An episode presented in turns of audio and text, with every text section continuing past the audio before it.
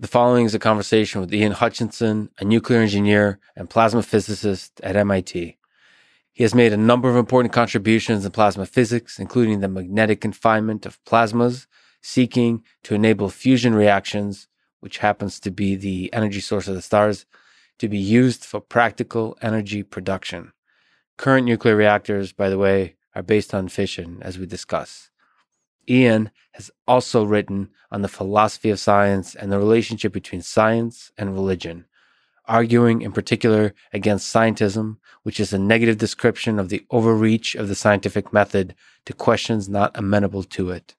On this latter topic, I recommend two of his books. His new one, Can a Scientist Believe in Miracles, where he answers more than 200 questions on all aspects of God and science, and his earlier book on scientism called Monopolizing Knowledge. As you may have seen already, I work hard on having an open mind, always questioning my assumptions, and in general, marvel at the immense mystery of everything around us and the limitations of at least my mind.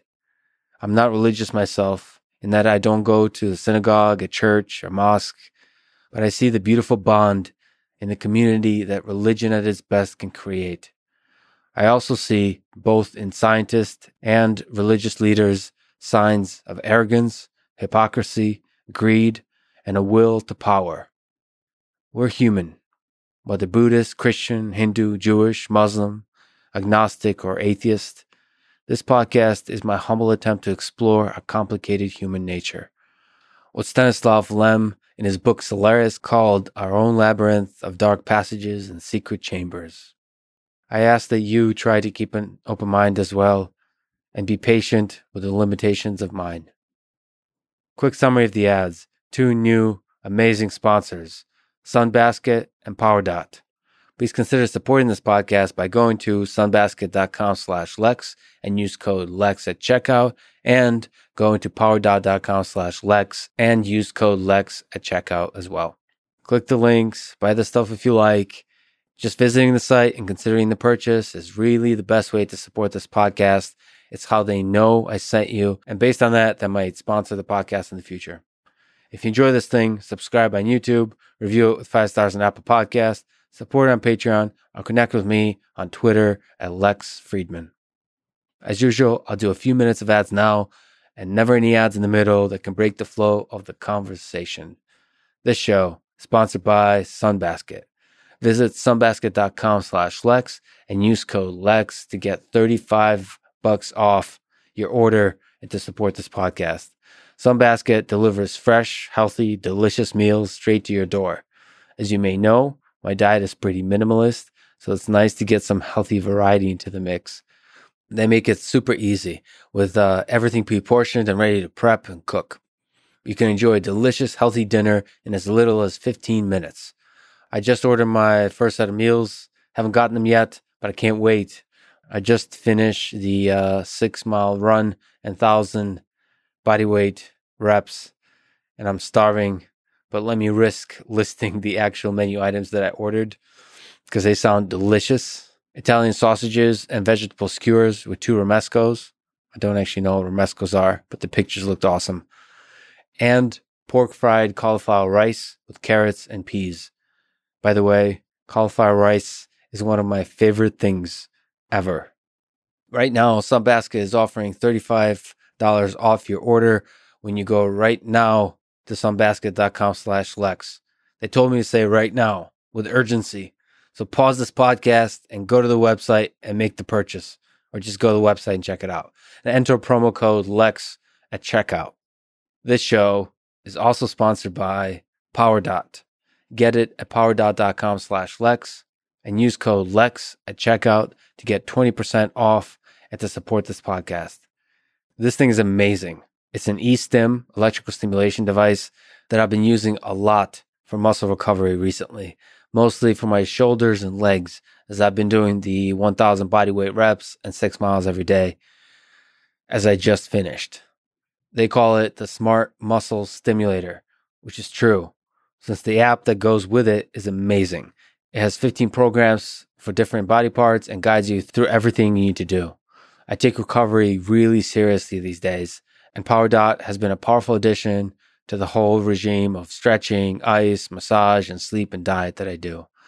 It's used by professional athletes and by slightly insane, but mostly normal people like me. It's portable, so you can throw it in a bag and bring it anywhere. Get it at powerdot.com slash Lex and use code LEX at checkout to get 20% off on top of the 30-day free trial and to support this podcast. And now, here's my conversation with Ian Hutchinson.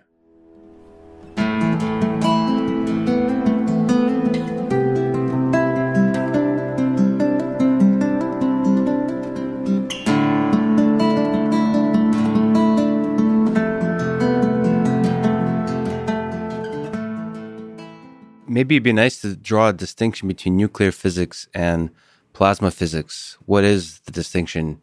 Nuclear physics is about the physics of the nucleus, and my department, Department of Nuclear Science and Engineering at MIT, is very concerned about all the interactions and uh, reactions and, and consequences of things that go on in the nucleus, including nuclear energy, fission energy, which is the nuclear energy that we have already, and fusion energy, which is the energy source of the sun and stars, which we don't quite know how to turn into practical energy uh, f- for humankind at the moment.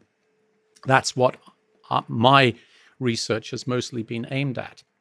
But plasmas are essentially the fourth state of matter. So if you think about solid, liquid, gas, plasma is the fourth of those states of matter. And it's actually the state of matter which one reaches if one raises the temperature. Um, so cold things, you know, like ice, are solid. Um, liquids are hotter water, uh, and if you heat water beyond 100 degrees Celsius, it becomes gas.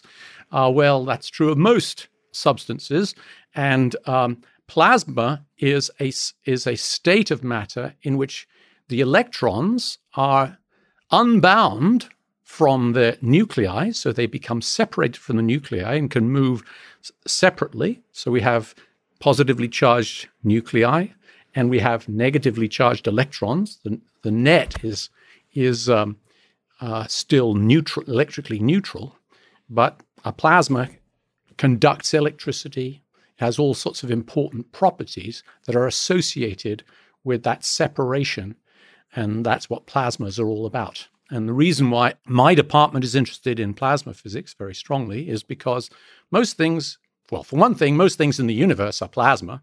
The vast majority of matter in the universe is plasma. But, but, but most particularly, stars and the sun are plasmas because they're very hot. And it's only in very hot states that nuclear fusion reactions take place. And we want to understand how to implement those kind of phenomena on Earth. Maybe another distinction we want to try to get at is the uh, difference between fission and fusion. So you mentioned sure. fusion is the kind of reaction happening in the sun. So what's fission and what's fusion? Sure. Well, fission is taking heavy elements like uranium and breaking them up. And it t- turns out that that process of breaking up heavy elements releases energy. What does it mean to be a heavy element?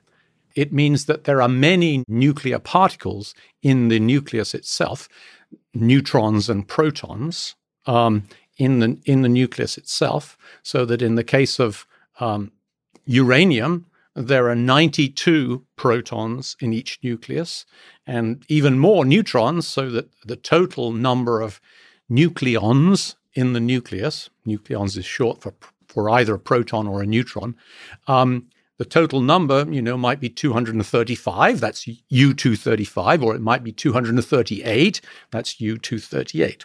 So those are heavy elements. Light elements, by contrast, have very few nucleons, protons, or neutrons in the nucleus. Hydrogen is the lightest nucleus. It has one proton. There are actually slightly heavier forms of hydrogen, isotopes. Deuterium has a proton and a neutron, and tritium has a proton and two neutrons, so it has a total of three nucleons in the, nu- in the nucleus. Well, taking light elements like isotopes of hydrogen and, in, and not breaking them up, but actually fusing them together reacting them together to produce heavier elements, typically helium, okay, which is helium is a nucleus which has has two protons and two neutrons. That also releases energy. And that and that or reactions like that, making heavier elements from lighter elements, is what mostly powers the sun and stars. Both fusion and fission release approximately a million times more energy per unit mass than chemical reactions. So, a chemical reaction means take hydrogen, take oxygen, react them together, let's say, and get water. That releases energy. The energy released in a chemical reaction like that, or the burning of coal or, or oil or whatever else, is about a million times less per unit mass than what is released in nuclear reactions. So, but it's hard to do. It requires very high energy of impact.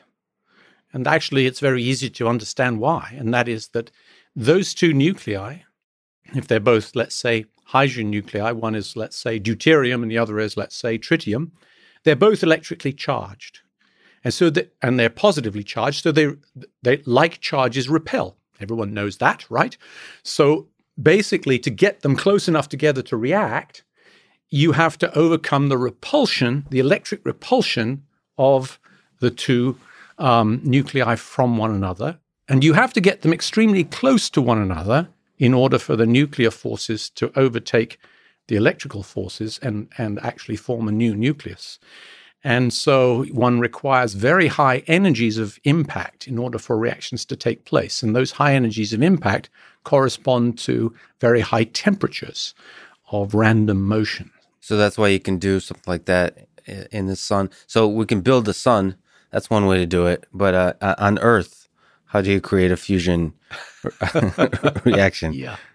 As, well, nature's engineering wise, nature's fusion uh, reactors are indeed the stars, and uh, they are very hot in the in the center, and re- and they reach the point where they release more energy from those reactions than they lose by radiation and transport to the surface and so forth. And that's a state of ignition. And and that's what we have to achieve to to give net energy. It's like lighting a fire. If you if you have a if you have a bundle of sticks and you hold a match up to it and you see smoke coming from the sticks, but you take the match away and the and the and the sticks just fizzle out, that's not the reason they fizzled out is that yes they were burning they, there was smoke coming from them but they were not ignited but if you are able to take the match away and they keep burning and they are generating enough heat to keep themselves hot and hence keep the reactions going that's chemical ignition well what we need to do what the stars do in order to generate nuclear fusion energy is they are ignited they are generated enough energy to keep themselves hot. And that's what we've got to do on Earth if we're going to make fusion work on Earth. But it's much harder to do on Earth than it is, you know, in a star because, you know, we need temperatures of order tens of millions of degrees Celsius in order for the reactions to go fast enough to generate enough electricity to keep it or enough energy to keep it going. And um, and so, um, if you've got something that's tens of millions of degrees Celsius, and you want to keep it all together and keep the heat in long enough to have enough reactions taking place, you can't just put it in a bottle. You know, plastic or glass, it would be gone. You know, in in milliseconds. Mm-hmm. Um, so um, you have to have some non-material mechanism of confining the plasma.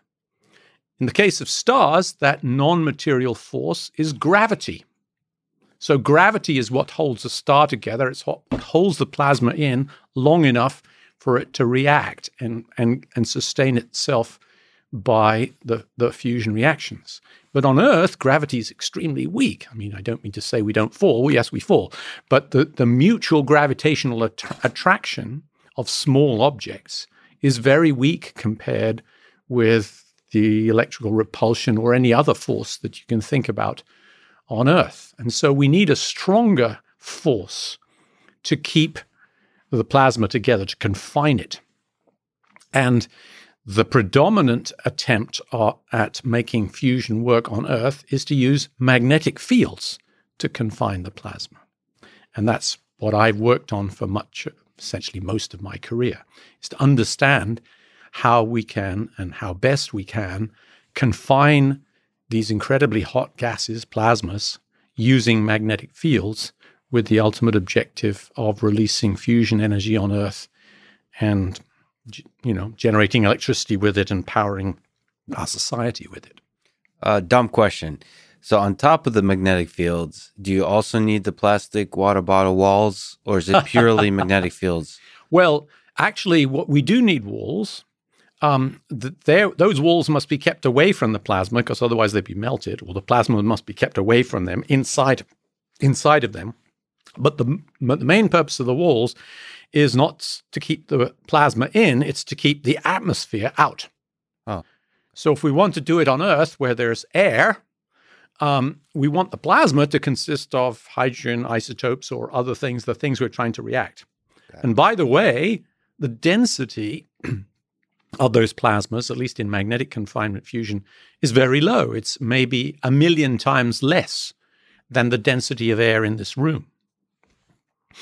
So, in order for a fusion reactor like that to work, you have to keep all of the air out and just keep the plasma in. So, yes, there are other things, but those are things that are relatively easy. I mean, making a vacuum these days is technologically quite quite straightforward. We know how to do that. Okay, uh, what we don't quite know how to do is to make a confinement uh, device that uh, isolates the plasma well enough so that it, so that it's able to keep itself burning with its own reaction.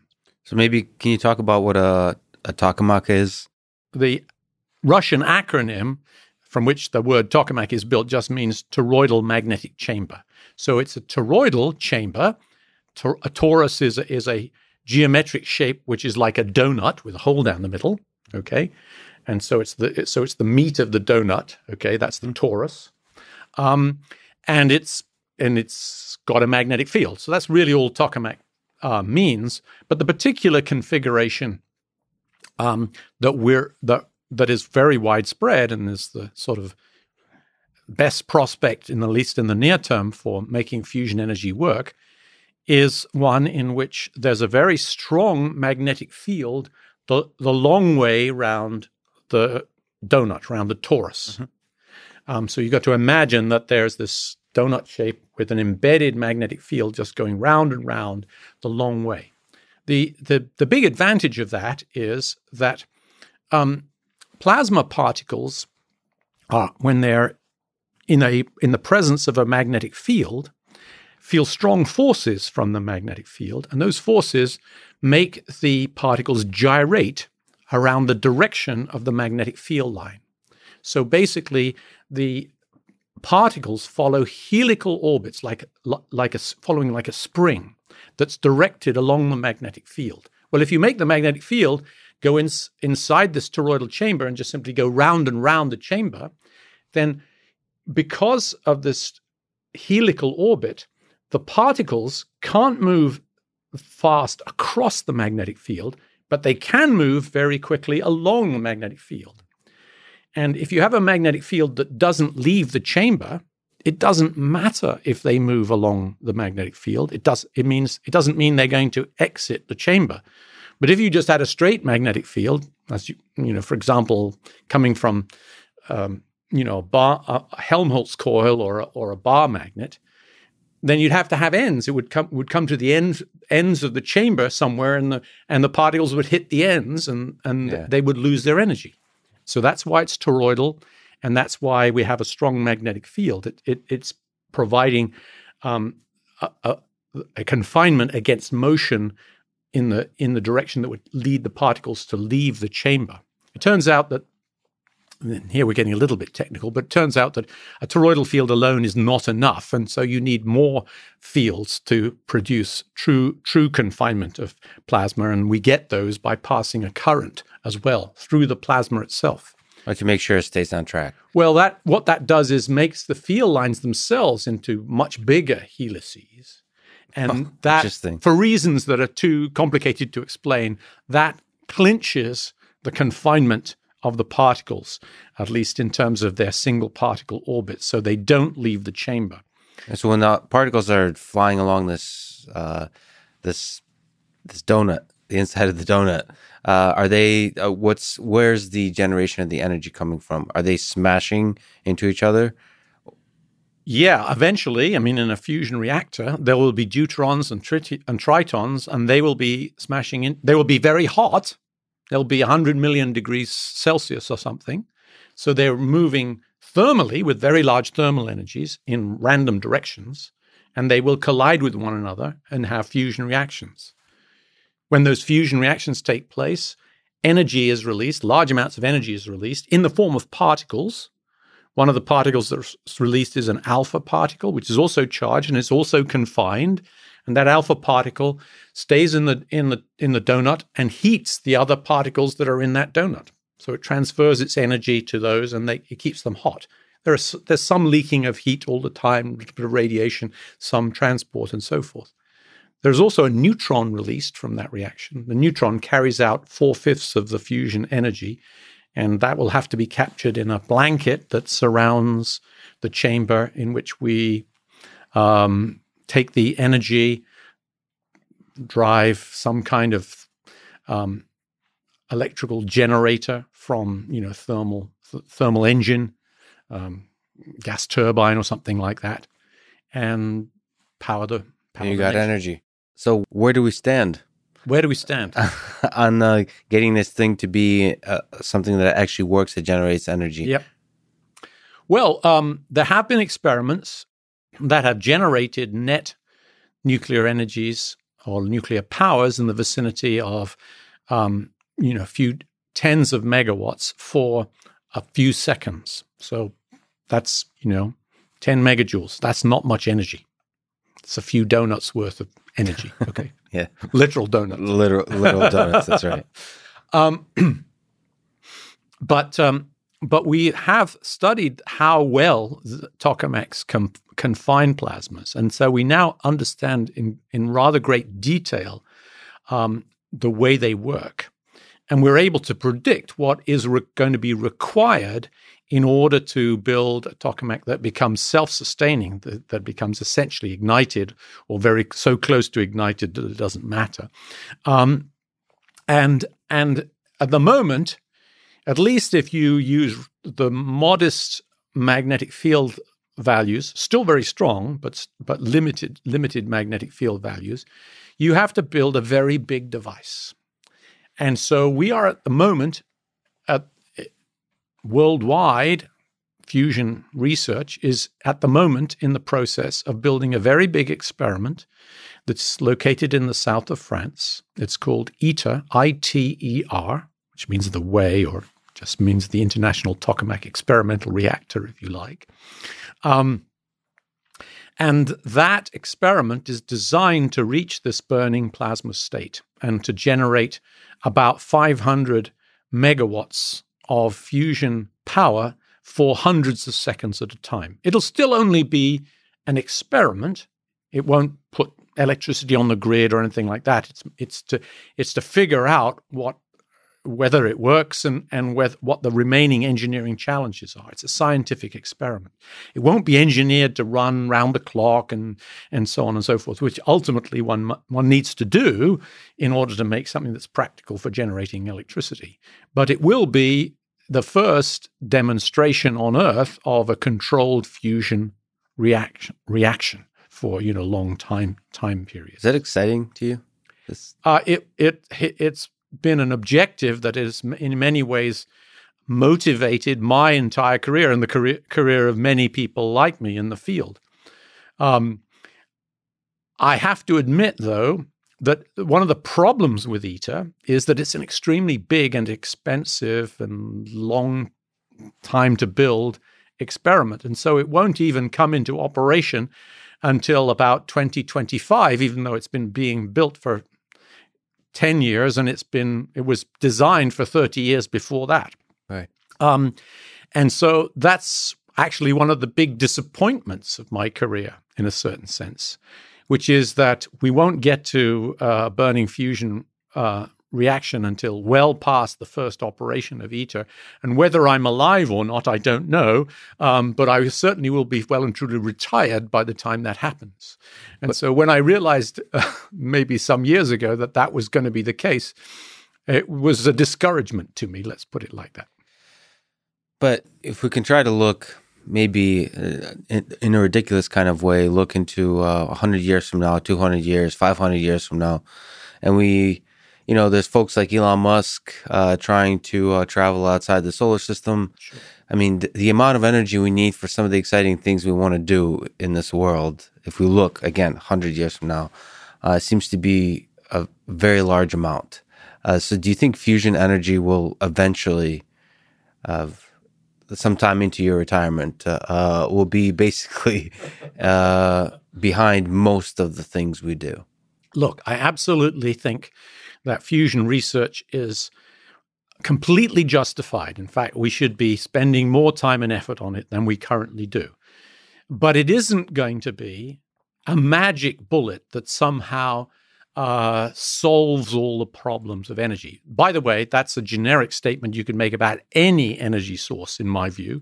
I think it's a grave mistake to think that science of any sort is suddenly going to find a magic bullet for meeting all the energy needs of society or any of the other needs of society, by the way. But, and we can talk about that, I hope, later. Okay. Yes, definitely. um, but, but, but, but fusion is very worthwhile and we should be doing it. Um, and and so my disappointment that I just expressed yeah. um, was, in a certain sense, a personal disappointment. I do think that fusion energy is a, a, terrific challenge. It's very difficult to bring the energy source of the sun and stars down to Earth. This does contrast, in a certain sense, with fission energy.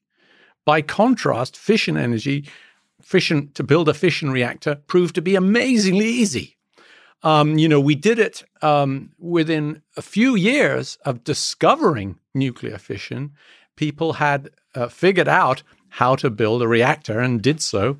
Um, you know, during the Second World War, which is, by the way, fission is how the current nuclear power plants work. Yeah, and so we have uh, nuclear energy today because fission uh, reactors are relatively easy to build. You've got to have What's hard is getting the materials, okay? And that's just as well because if everyone could get those materials, you know, there would be weapons proliferation and so forth.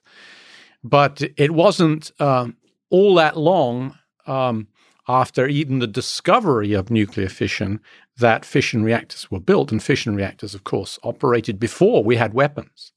Um, so um, I think nuclear power is obviously important to meet the energy challenges of our age. It is completely, intrinsically, completely uh, CO2 emissions free. And in fact, the wastes that come from nuclear power, whether it's fission or fusion for that matter, are so moderate in quantity that, that we shouldn't really be worried about them. Um, I mean, yes, fission products are highly radioactive and, and we need to keep them away from people, but there's so little of them, it's that keeping them away from people is not particularly difficult. And so while people complain a lot about the, the drawbacks of fission energy, um, I think most of those complaints are ill informed. Um, we can talk about you know the, the challenges and the disasters, if you like, of uh, of uh, of fission reactors. But I think fission in the near term offers a terrific opportunity for environmentally friendly energy, which in which in the world as a whole is rapidly being taken advantage of. You know, China and India and places like that are rapidly building fission plants. We're not rapidly building fission plants in the U.S., although we are actually building two at the moment. Um, two new ones. Um, but we do still get 20% of our electricity from fission energy, and we could get a lot more. So, so, so it's clean energy. So it's clean energy. Now, now again, the, the concern is there's a very popular HBO show on uh, just came out on Chernobyl. Uh, there's the Three Mile Island. There's Fukushima. That's the most recent disaster. So there's a kind of a concern of, um, yeah, I mean, nuclear disasters. Is that well? What do you make of that kind of uh, concern, especially if we look into the future of fission energy based uh, reactors? Well, first of all, let me say one or two words about the contrast between fission and fusion, and then we'll come on to the question of the disasters and so forth. Fission does have some drawbacks, and they're and they're largely to do with four four main areas. One is do we have enough uranium or other fissile fuels to, to supply our energy needs for a long time? The answer to that is we know we have um, enough uranium to support fission energy worldwide for thousands of years, mm. but maybe not for millions of years. Okay. Um, so that's resources. Um, secondly, there, there are issues to do with wastes. Fission wastes are highly ra- radioactive, and some of them are volatile. And, and so, for example, um, in, in uh, Fukushima, the the problem was that some fraction of the fission wastes were volatilized and went out as a cloud and and polluted air, areas with um, cesium 137, strontium 90, and things like that. So that's a challenge of fission. Um, there's a problem of safety uh, beyond that, and that is that um, in fission, it's hard to turn the reactor off. When you, ter- when you stop the nuclear reactions, there is still a lot of heat being liberated from the fission products. And that is actually what the problem was at Fukushima.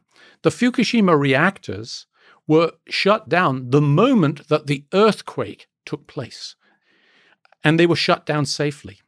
What then happened after that at Fukushima was, you know, there, there was this enormous tidal wave, um, many tens of meters high, that came through and destroyed the electricity grid feed to the Fukushima reactors. And their cooling was then turned off. And it was the afterheat of the turned off reactors that eventually caused the problems that led to release. And so that so that is that's a safety concern. And then and then f- finally there's a problem of proliferation. And that is that fission reactors need fissile fuel, and the technologies for producing the and enriching and so forth the fuels can be used, can be can be um, by, by bad actors to generate um, the materials needed for a nuclear weapon. And that's an, a very, very serious concern. So there, those are the four problems. Fusion has major advantages in respect of all of those problems. It has more uh, longer term um, fuel resources, it has far more benign waste issues. The, rea- the radioactivity from fusion reactions is at least 100 times less than it is from fission reactions.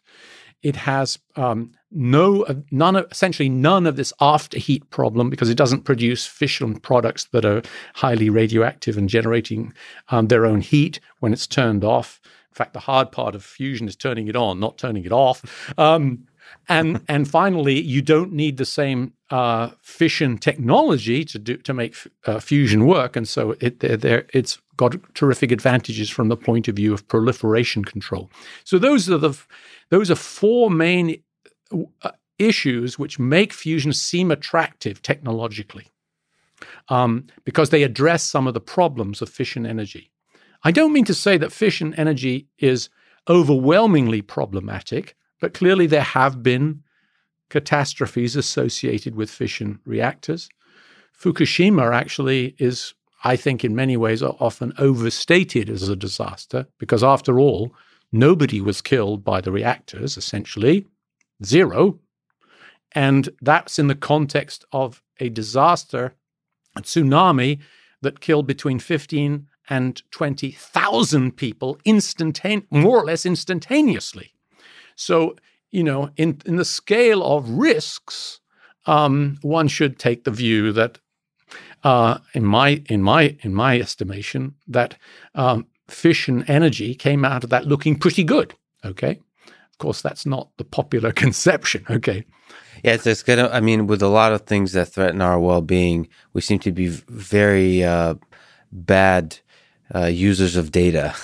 we seem to be very scared of uh, shark attacks and not at all scared of car accidents and this kind of miscalculation. And I think from everything I understand, uh, nuclear energy, uh, fission based energy goes into that category. It's one of the safest, one of the cleanest forms of energy. Right. And yet uh, the PR, uh, whoever does the PR for nuclear energy is not uh, has a hard job ahead of them at the moment. Well, uh, I think part of that is their association with nuclear weapons. Right. Because when you say the word nuclear, people don't instantly think about nuclear energy; they think about nuclear weapons, and and so there is, uh, you know, perhaps um, a natural tendency to do that. But yes, I agree with you. People are very poor at estimating risks, and they react emotionally, not rationally, in most of these situations. Can we talk about nuclear weapons just for a little bit? Uh, so, fission is the kind of reaction that's central to the nuclear weapons we have today. That's what sets them off. That's what sets them off. So, if we look at the hydrogen bomb, maybe you can say how these yeah. different weapons work. So, the earliest nuclear weapons, the, the, the nuclear bombs that were dropped on Japan, etc., etc., were pure fission weapons.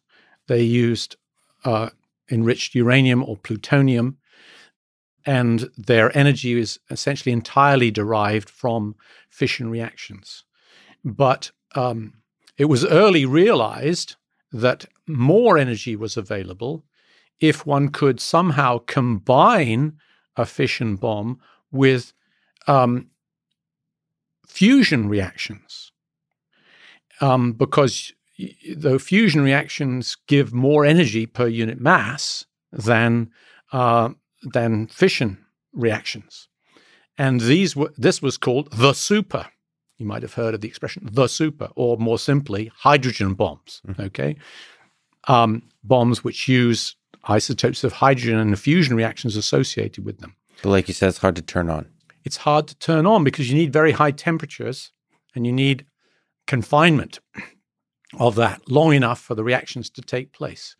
And so a bomb, actually, a, th- a thermonuclear bomb or a hydrogen bomb, um, has essentially a chemical implosion, which then sets off a fission explosion, which then sets off and compresses hydrogen isotopes and other things which I don't know because I don't I've never had a security clearance okay? So I so I can't betray any secrets about weapons because I've never been party to them but because I know a lot about this problem I can guess okay mm-hmm. um, and and sets off fusion reactions in the middle okay so that's basically it's that sequence of things which produce these enormous you know multi megaton uh, bombs that have very large yields um, and so fusion alone can't get can't get you there.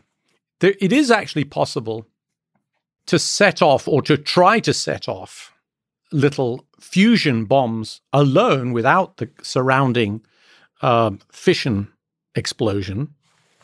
And that is what is called laser fusion. So, another approach to fusion, which actually is mostly uh, researched in the weapons complex, the national labs, and so forth, because it's more associated with the technologies of, of weapons, is inertial fusion. So if in, if you decide instead of ha- trying to make your plasma just sit there in this torus in the in the tokamak and be controlled steady state with a magnetic field, if you if you're willing to accept that I'll just set off an explosion, okay, and then I'll gather the energy from that somehow. I don't quite know how, but let's not ask that question too much. Um, then um, it is possible to imagine generating fusion alone explosions. And, and the way you do it is you take some small amount of deuterium tritium fuel, you bombard it with uh, energy from all sides and this is what the lasers are used for extremely powerful lasers, which compresses the, pe- the pellet of fusion and heats it, it compresses it to such a high density and temperature that the reactions take place very, very quickly. And in fact, they can take place so quickly that they're, it's all over with before the thing flies apart. Okay. Wow. And that so is heat it up really fast. That is inertial fusion. Okay. Uh, is that useful for energy generation for no, outside? not yet. I mean, there are those people who think it will be, but you may have heard of the big experiment called the National Ignition Facility, which was built at Livermore starting in the late 1990s and has been in operation since mm, around about 2010. It was designed in, with the claim that it would reach ignition, fusion ignition, in this pulsed form where the reactions are got over with so quickly before the thing whole thing flies apart. It didn't actually reach ignition, and it doesn't look as if it will. Although you know we never know. Maybe people figure out how to make it work better.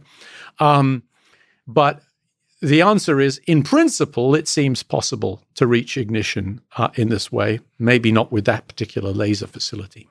Are you surprised that? Uh we humans haven't destroyed ourselves, given that we've invented such powerful tools of destruction. Like, what do you make of the the fact that for many decades we've had nuclear weapons now? Speaking about estimating risk, at least to me, it's exceptionally surprising. I was born in the Soviet Union.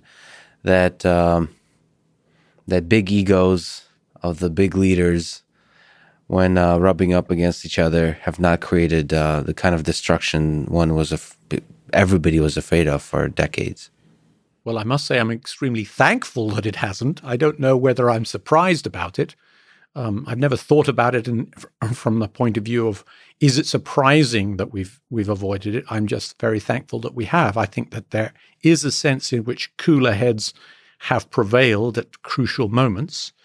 I think there is also a sense in which, you know, mutually assured destruction um, has in fact worked um, as a policy to restrain the great powers from going to war.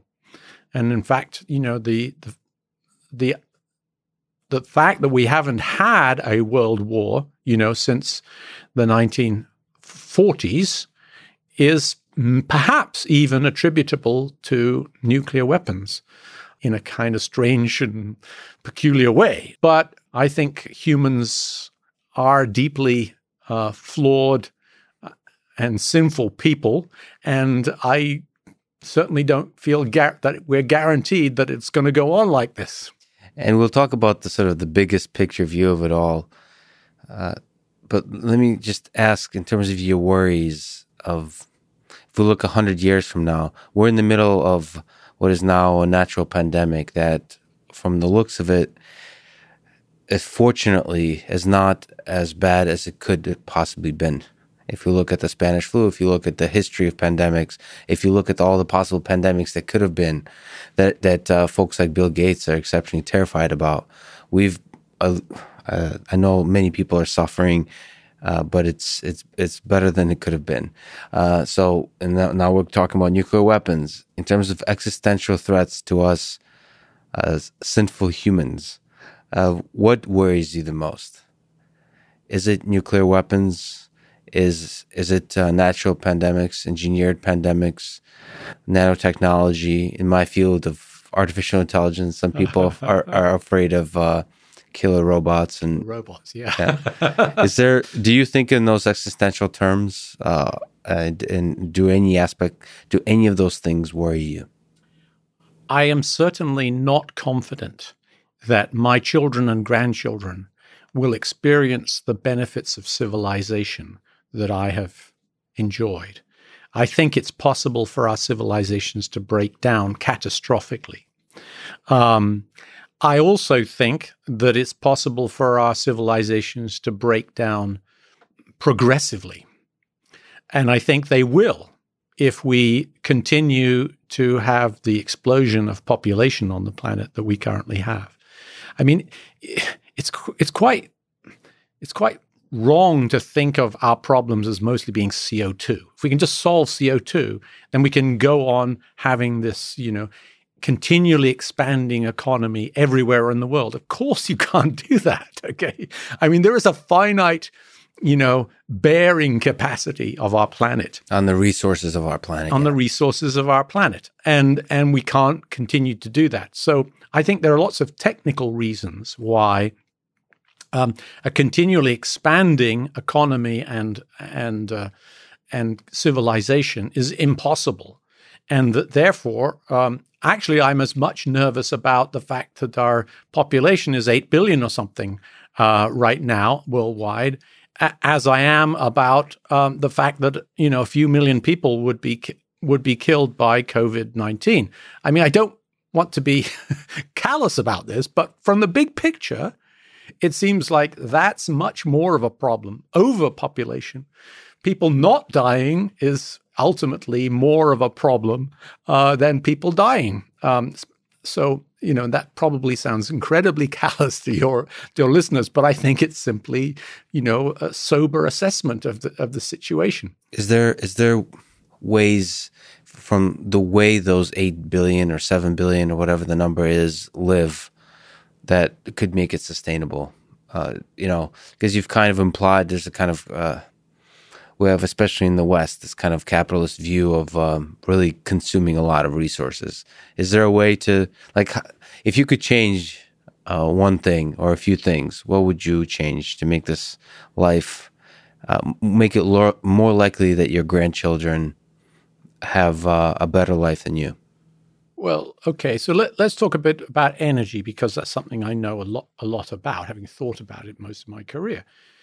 In order to reach a steady state CO2 level, okay, that's acceptable in terms of global climate change and so on and so forth, we need to reduce our carbon emissions by at least a factor of 10 worldwide.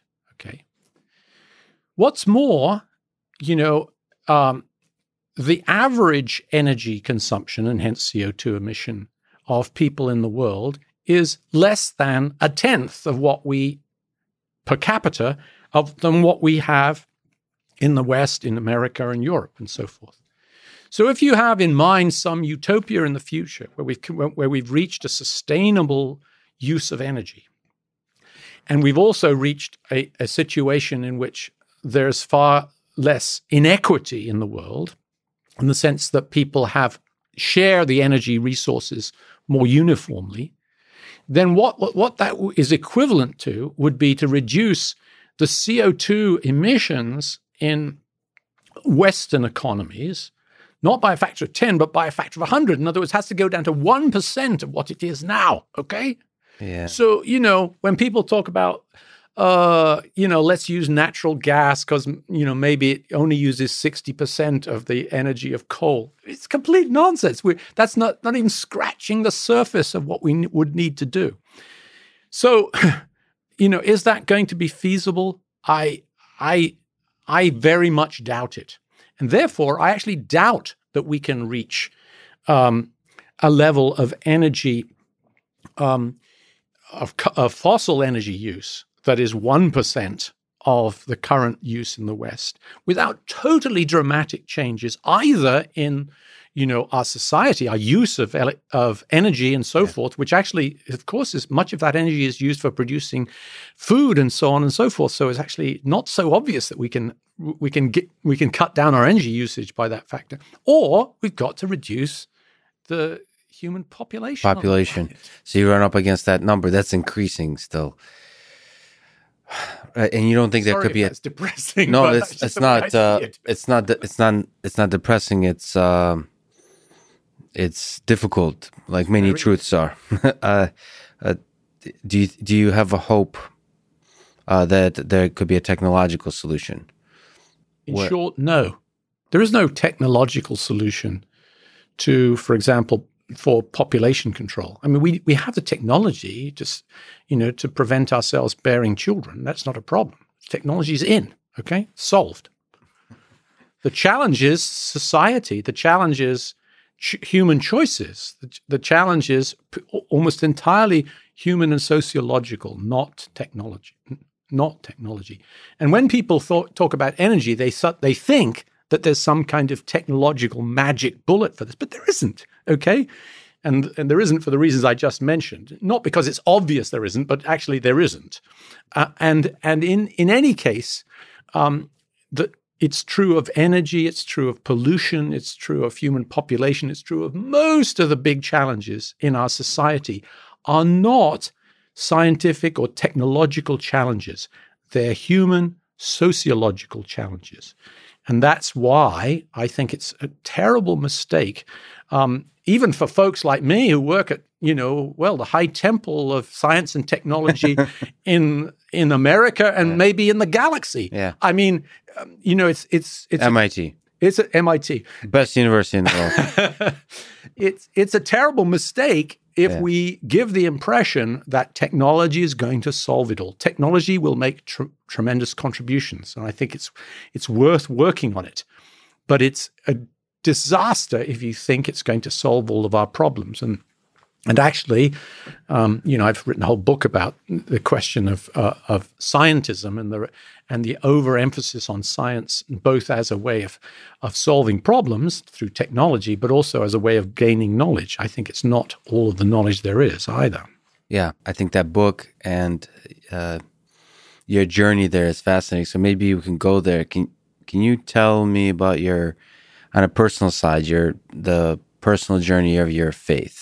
Of Christianity and your relationship with uh, with God, with religion in general. Yeah, in my in my latest book, uh, "Can a Scientist Believe in Miracles?" I I, I give a, a first. I devote most of the first chapter to telling how how I became a Christian, uh, why I became a Christian. I, I I didn't grow up as a Christian, which is fascinating. I mean, you didn't grow up as a Christian, so you you've discovered the beauty of uh, God and physics at the same time. That's, a that's a very poetic way of putting it, but yes, I would accept that. Um, I became a Christian when I was an undergraduate at Cambridge University. Um, I, I, had, you know, I had gone to a school in which there was religion, kind of was part of the society. There were prayers and, and at the at the at, at, the daily, you know, gathering of the of the students, uh, the assembly of the students. Um, but I but I didn't really believe it. I just sort of went along with it, and it wasn't particularly, you know aggressive or benign, you know, benign. It just sort of was there. Um, but I didn't believe it. Um, I didn't didn't make much sense to me. But when I but I came across Christians from time to time, and when I went to Cambridge University, um, two of my closest friends, were, it turned out, were Christians, and I think it was that was the most important influence on me. Um, that that here were uh, two people who were really smart, like me. You know, I, am giving you my yeah, the, my impression. The way felt at the time. Yeah. The way I th- way I felt at the time, um, and and they thought Christianity made sense and and you know testified to its significance in their lives, and so that was a very important influence on me. And I, and ultimately, I mean, the reason I I, I hadn't I hadn't I didn't see Christianity as some kind of great evil, the way it's sometimes portrayed by the by the radical atheists of this century. I mean, I think that's nonsense. But uh, but uh, but I so I think there were certain attractive things. If you go to a university like Cambridge, you, you, know you're surrounded by by by Western culture. You know from from about you know the, the 15th century onwards, and that's saturated with Christian uh, art and architecture and so forth. And so it's hard it's hard not to recognize that Christianity is in fact the foundation of Western society and Western culture, Western civilization. Um, so, so I, I mean, maybe I was in that sense favorably di- disposed towards Christianity as a religion, but as a personal faith, it didn't mean anything to me. But I became convinced really of two things. One is that the evidence for the resurrection of Jesus Christ is actually rather good. I mean, it's not a proof. It's not kind of some some kind of scientific demonstrate or mathematical demonstration, but it's actually extremely good. It's not scientific evidence by and large; it's historical evidence. Historical evidence, yeah. Um, so that was one thing, and the other thing that c- came to me when I was uh, at Cambridge, it became clear that Christianity ultimately is not you know, some kind of moral theory or philosophy or something like that. it is, or at least, or at least it claims to be, um, a personal relationship with God, which is made possible, you know, by um, what Jesus did and, on the cross and, and his life and, and his teaching, and and it's a personal call to a relationship with God, and that had I'd never really thought of it in those terms when I was, you know, when I was younger, and that that that thought became um, a, attractive to me. I mean, I, I think most people find the person of Christ and his teachings, you know, compelling in in a certain sense. What do you mean by personal? Do you mean personal for, for you, like a relationship, like it's a meditative, like you specifically, you Ian, have a connection uh, with God, uh, and and then the other side, you say personal um, with the actual body, the person of Jesus Christ. So all of those things. What do you mean by personal connection, and why that was? Me? Well, so as a Christian, sorry for the stupid question. No, that's okay. No problem. as a Christian, I believe that I have a relationship with God, which is best expressed by saying that it's personal, and that comes about because you know Jesus, through his acts, has reconciled me with God, me a sinner, me someone full of of of of sins, of of failings, of ways in which I don't live up to even my own ideals, let, let alone the ideals of a holy God, um, have been reconciled to the Creator of everything. Um, and and so Christians, myself included, believe that prayer is, in a certain sense, a connection with God.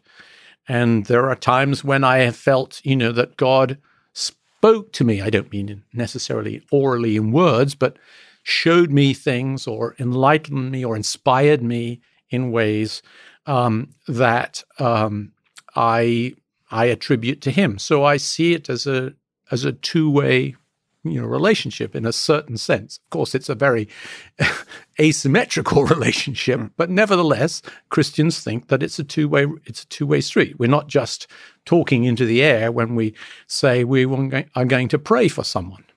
In this two way communication, uh, is there a way that you could try to describe on a podcast what is God? what is God like? Uh, in your view, um, uh, if if you try to describe, is it a force? Um, is it a, a set, is it uh for you intellectually? Is it a set of metaphors that you use to reason about the world? Is it um, is it uh is it is it kind of a computer that does some computation? That's an infinitely powerful computer. Uh, or is it uh, like Santa Claus, a guy with a with a beard on the cloud? Like, uh, I don't mean um, I don't mean what God actually is. I mean, in your limited uh, cognitive capacity as a human, what do you actually, uh, what do you find helpful for thinking of what God actually looks like? What is God? Well, let me start by saying none of the above. Okay, I mean clearly God, in, in the Christian God, um, uh, the God of Abraham, Isaac, and Jacob, etc., um, is is not any of those things because all of those things you just mentioned are phenomena or or or entities in the created world. Right. And the most fundamental thing about monotheism as, you know, Abraham and Moses and so forth handed it down is that God is not an entity within the, the creation, within the universe, that God is the creator of it all. And that's what Genesis, first two chapters of Genesis, is really about. Is it's not it's not about telling us, you know, how God created the world. It's about telling us and telling the early Hebrews that God created the world. Okay. And that therefore he is not, you know, simply an entity within it. On the other hand, you know, our finite minds have a pretty hard time encompassing that. Right. Yeah. So, so one has to therefore work in terms of metaphors and images and and so forth. And um, I think we would know very little about who God is um, if we, if it was simply uh, if we were simply left to our own devices. You know, if if we were just you know here you are, you're in the universe, try to figure out who who made it and uh, and so forth. Well, you know, philosophers think they can do a little bit of that, maybe, uh, and theologians think that they can do a little bit more. But um, But Christians think uh, that God has actually helped us along a lot by revealing himself. And, and we say that he's revealed himself supremely in the person of Jesus Christ. Um, and so, you know, when Jesus says to his disciples, If you've seen me, you've seen the Father, um, then that is, in a certain sense, a watchword for answering this question for Christians. It, it is that supremely, if we want to help ourselves understand who God really is, we look to Jesus. We look to what he did, we look to what he said, uh, uh, and so forth. Um, and uh, we believe that he is one with the Father, and that's why we believe, you know, in the Trinity. I mean, it's basically because um, that revelation is extremely um, central to Christian belief and teaching. So, in that in that sense, th- through Jesus, there was um, that's kind of a historical moment that's profound. That's really powerful. But do you also think that God makes Himself seen in less obvious ways in our uh, world today? Absolutely, absolutely. I mean, it's it's certainly been the outlook of um, Jews and Christians throughout uh, history that God is seen in the creation. That we, when we look at the creation, we see to some extent the wonder, the majesty, the might of the person or the entity, but the person who created it. And, uh, and that's a way in which scientists, particularly, uh, have over, over the ages, and uh, certainly over most of the last five centuries since the scientific revolution, scientists have seen, in a certain sense, the hand of God in creation. I mean, um, this leads us perhaps to a different discussion, but I mean, it's it's remarkable to me how influential um, Christianity and religion in generally has been in science. Yeah, most of the scientists through history, as if, you described, I mean, God has been a very big part of their life and their yeah, work. Certainly, up until the tw- the beginning of the twentieth century, that was the case. So maybe this is a good time to. Can you tell me what scientism is? Yeah, I mean, the short answer is that by scientism, we mean, we mean the belief that science is all the real knowledge there is. Um, I mean, that's a shorthand. There are lots of different facets of it, and what, which one can explore. And, and the book in which I explored it mo- most most pr- thoroughly was actually an earlier book called Monopolizing Knowledge, and and the, the purpose of that title is to is to draw attention to the fact that in our society as a whole, in particularly in the West today, we we have grown so reliant on science that we that we tend to put aside other ways of getting to know things. And so, um, of course, at MIT, we are focused on science and we do um, focus on it very much. But the truth is that there are many ways of getting to know things in our world, know things reliably in our world, and a lot of them are not science. So, Scientism, in my view, is a terrible intellectual error. It's be, it's the belief that somehow the methods of science, as we've developed them with ex, you know experiments, and and in the end, they it relies particularly upon reproducibility in the world and on, on a kind of clarity that comes from measurements and mathematics and, and related types of of skills. Those powerful though they are for finding out about the world, are not all the knowledge, do not give us all the knowledge we, we have. And there's many other forms of knowledge. And the illustration that I usually use um, to to try to help people to think about this is to say, well, look, let's think about human history. I mean, to what extent can human history be discovered scientifically? The answer is essentially it can't.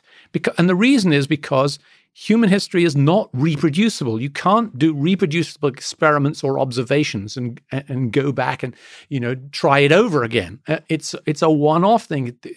You know, the history is full of unique events, and and so you you know you you you can't hope to do history using the methods of science. Yeah, I mean, in in some sense, history is a story of miracles. I mean, they don't have to have to do with God. It's just the one, uniqueness one, is anyway unique events. That's unique sure. events, and uh, that science doesn't like that because it's uh, unique events by their very definition are not uh, reproducible. Um, can I ask sort of a tricky question? I don't even know what atheist or atheism is, but is it possible for somebody to be an atheist and avoid um, slipping into scientism? Oh yeah, absolutely. I mean, it, I mean, there, the, the, these are two separate things. Okay, I'm quite sure there are many people who don't believe in God and yet recognize that there are many different ways of we get knowledge. You know, some is history, some is sociology, economics, politics, um, philosophy, art history, uh, language, literature, etc., etc.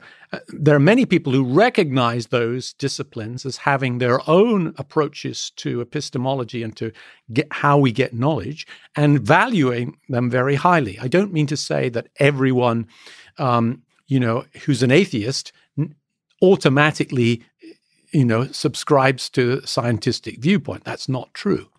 But it's certainly the case that many of the arguments, in fact, most of the arguments of the aggressive atheists of this century, people are sometimes called new atheists, although they're actually rather old. Most of their arguments are rather old. Um, you know, are drawing heavily on scientism. So when they say things like, there's no evidence to support Christianity. Okay. What they are really focusing on is to say is saying that Christianity isn't proved or the evidence for Christianity is not science. Okay, science doesn't prove it.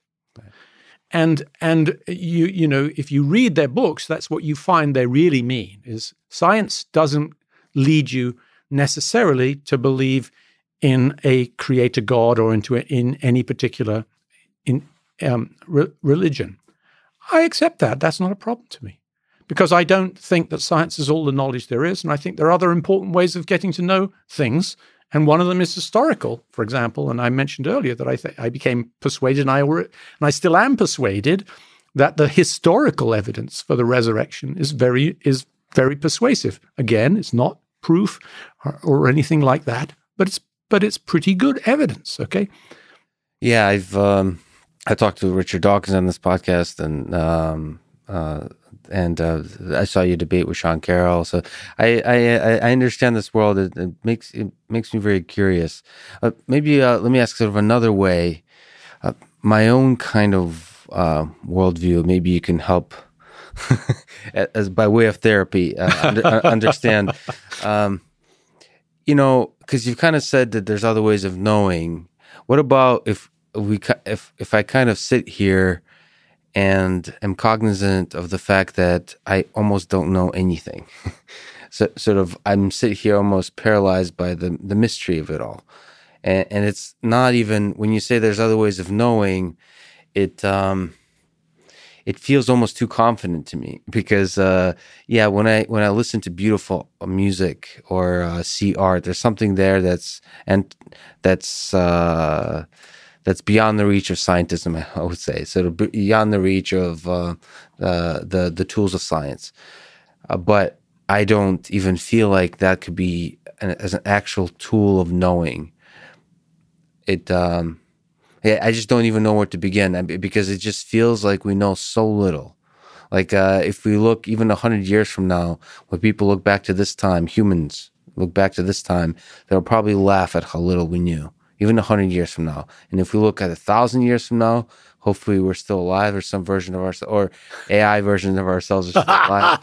um, you know, they, they'll certainly laugh at the absurdity of our beliefs. So what do you, uh, so you don't seem to be as paralyzed by how little we know. you confidently push on forward. But what do you make of that sense of well, uh, of just not knowing? Of the First mystery. Of all, we we need to be um, modest or or humble, if even, about what we know. I accept that, and I, I certainly think that's true. Not not simply because in the future we'll know more science and, and, and there will be more powerful ways of finding out about things, but simply because you know sometimes we're not right, we're wrong. Okay, in what we think we know. Um, uh, so that's crucial, but it's also a very Christian outlook. That kind of humility uh, is what Jesus taught. So I, so I don't know whether this was in the back of your mind when you were thinking about this, but it's often the case that um, um, people of religious faith are, are accused of being dogmatists. Okay, mm. and there is a sense in which dogma, teaching, accepted teaching, is is part of religions. Okay, but I don't think that necessarily uh, uh, that leads one to blind dogmatism. And I don't, I certainly don't think that faith, we can talk about this later if you like, but I, I certainly don't think that faith means n- thinking you know something and not listening to counter arguments, for example. Um, so I, I think that's crucial. Yeah. What does, um, what does faith mean to you? What does it uh, feel like? What does it actually sort of, how do you carry your faith in terms of the way you see the world? Well, I think faith is very often misunderstood in our society at the moment um, because uh, it's often portrayed as being nothing other than uh, believing things you know ain't true. You know, yeah. um, or or believing things that are are, are not proven. Okay, um, and um, and this and faith does have a strand which is to do with you know basically believing in uh, in concepts or um, propositions. But actually the, the word faith is much broader than that. Faith also means um, you know trusting in something trusting in a person or trusting in a thing the reliability of some technology, for example, um, that's equally part of the meaning of the word faith. And, th- and there's a third strand to the, to the meaning of the word as well, and that is loyalty. Um, so, you know, I have faith in my wife, and, and I try to act in faith towards her. And that's a kind of loyalty. And so those three strands are the, are the most important strands of the meaning of faith. Yes, belief in uh, in propositions that we might not have, you know, full proof about, or maybe we have very little proof about. But it's also trust and and loyalty. And actually, in the, in terms of the Christian faith, Christians are far more uh, called to trust and loyalty than they are to belief in things they don't you know don't have proof of okay um, but but the critics of religion generally um, tend to emphasize the first one and say, well, you know, you believe things for which you have no evidence. Okay, that's mm-hmm. what, the, what that's what they think faith is. Well, yeah, there there is a sense in which everybody has to live their lives uh, believing or or or making decisions in situations when they don't have all the proof or evidence or knowledge that enables you to make a completely um, rational or well informed or prudent decision. We, have, you know, we do this all the time. You know, my drive down here, I nearly took a wrong turning, and I thought, which which which way do I go? Do I keep going straight on? And so my uh, voice came out of my thing, go straight, okay? so uh. so you have to make decisions and sometimes, you know, you don't have a navigation system telling you what to do. You just have to make that decision with no with insufficient evidence. And you're doing it all the time as a human, and that's part of being sentient. Um, and so that kind of um, action and belief on the basis of incomplete evidence is not something that I feel uncomfortable doing, or I feel that I feel un- that somehow my Christian commitments have forced me to do when I did, wouldn't have had to have done it otherwise. I would have had to do it anyway. Um, and and so you know, there's a sense in which um, I think it's important to see the breadth of meaning of faith, and and and to recognize that, in, certainly in the case of Christianity, um, it's trust and loyalty that the, the, the key themes that we're called to. And I mean, another ex- interesting extension uh, of that that you speak to is kind of loyalty is referring to uh, a connection with something outside of yourself. Yeah. Um, so I, I, think you've spoken about like existentialism or even just atheism in general as um, as leading naturally to an, an individualism, as a focus on the on the self, and uh, ideas that maybe the Christian faith can um, instill in you is um, allowing you to sort of look outside of yourself. So connection. I mean, loyalty fundamentally is about other beings, uh, and yeah, uh, other beings. And I mean, I, th- I think I don't know what it is in me, but I'm very much drawn to that idea, and um, I think humans in general are drawn to that idea. You can you can make all kinds of evolutionary arguments, all that kind of stuff, but uh, people always kind of tease me because I talk about love a lot, and I mean, there's a lot of um, non-scientific things about love, right? Like, what what the heck is that thing? Why why do we even need that thing? it uh, seems to be an annoying burden that uh, that we, we get so much uh, joy in, in life from a connection with other human beings, deep, uh, lasting connections with human beings. Same thing with loyalty. Why why do we get so much value and pleasure and strength and meaning from loyalty, from a connection with somebody else? Uh, going through uh, thick and thin with somebody else, going through some hard times. I mean, some of the you know the closest friends I, I have is going through some some rough times together, and that, that seems to make life deeply meaningful. Uh, what is that? So it, yeah, um, I, that's that resonates with me, and I obviously I would I would affirm it. Um, I think just to just to correct the implication that you made, I, I don't think it's necessarily the con- the consequence of atheism uh, that we that we lose track of those kinds of things. I, I, I mean, I think that atheists can be loyal, okay, if you like. Right. Um, the question more often comes up in the context of, you know, where does morality come from? Mm. And loyalty, I think, and duty are related to one another. You know, if we have loyalty to someone, then we have a duty to them, okay, as well.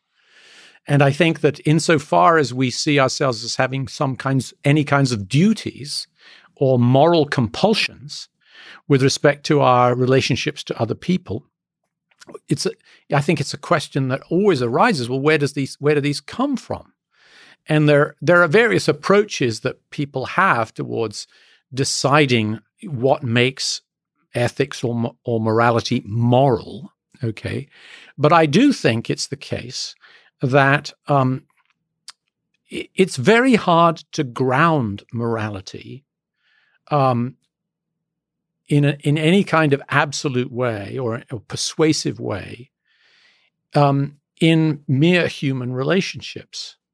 And so it's certainly the case that in Christianity, um, there is a sense in which um, morality and you know the morality of morals comes from a transcendent place, from a, a transcendent deity and that we um, that we ground our the compelling force of of morals on God uh, more than we do on individuals. Because after all, you know, if it if you if you've got nothing but you know other people, why should you you know treat your neighbor well? Why shouldn't you defraud your neighbor if it's good for you? Well, you know, you can construct all kinds of arguments, and some of them are, you know, obviously arguments that are commonplace in religion too. You should do as you would be done by, and all this kind of thing. Right. But none of that seems any any more than mere pragmatism to most people. Okay, and so that's what that's one of the things. If if you, that Nietzsche, amongst others, you know, really identified. You know, if God is dead, if if the idea of God as grounding our moral behavior is no longer viable in the West, which Nietzsche thought that it wasn't, okay, then what does ground it? And, and he had no good answer for it. In fact, he claimed there was no answer, but then he couldn't live with that. And so he invented the idea of the Ubermensch, hmm. you know, this, this superior human being, okay?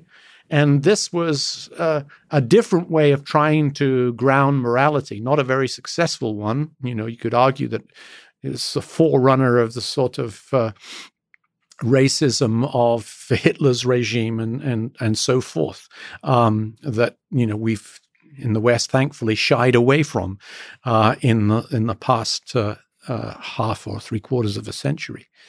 But um, you know, I think it is the case that uh, Christianity gives me a basis for my moral beliefs that is more than mere pragmatism. Yeah, but there, there is um, so stepping outside of all of that, there there does seem to be a powerful stabilizing. Like we humans are able to hold ideas together, like in a distributed way, uh, outside of uh, whether God exists or not, or any that. Just our ability to kind of converge together towards a set of beliefs uh, into sometimes into tribes. Mm-hmm. It's kind of um, I don't know if it's inherent to being human beings. I'm, i hope not because now if I look on Twitter uh, and there's uh, there's the red team and the blue team, right? it, it, it's, it's almost like uh, it's it's a care it's some kind of TV show that we're living in uh, that people get into these tribes and they hold a set of beliefs that sometimes don't. Um, I mean, they they are beliefs for the sake of holding those beliefs. And we get this intimate connection between each other for sharing those beliefs.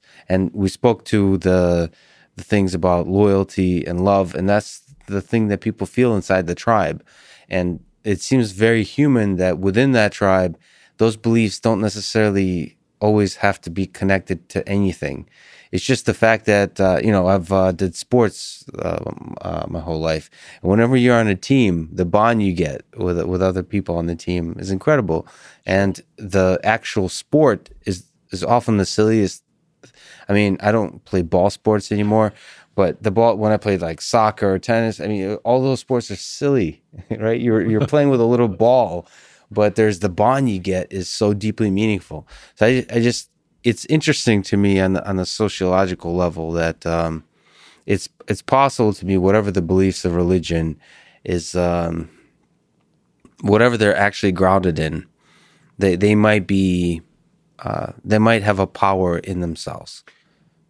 I think there is tribalism everywhere, and uh, I think tribalism in the U.S. at the moment is rather difficult to bear from right. my point of view, um, and it's I think, fed by the internet and social media and so forth. But but it's but historically, tribalism is, has been a trait and remains a trait in humans.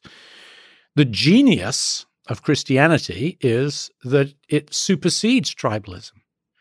I mean, yes, when the Hebrews um, thought about Yahweh, initially they thought about him as their tribal deity, just like the tribal deities round about about them. And so, but and and yet from you know early on in Hebrew history, the crucial thing that Yahweh came to mean, or I would say revealed of himself to them, was that he wasn't just a tribal deity, he was the God that created the whole thing. And if he is the God of the whole thing, then he's not just the God of the Hebrews, or in the case of, you know, uh, Americans, God is not just the God of Americans, he's the God of everybody. Okay. And that is a way, in a way, the most amazing um, transcending of tribal loyalties.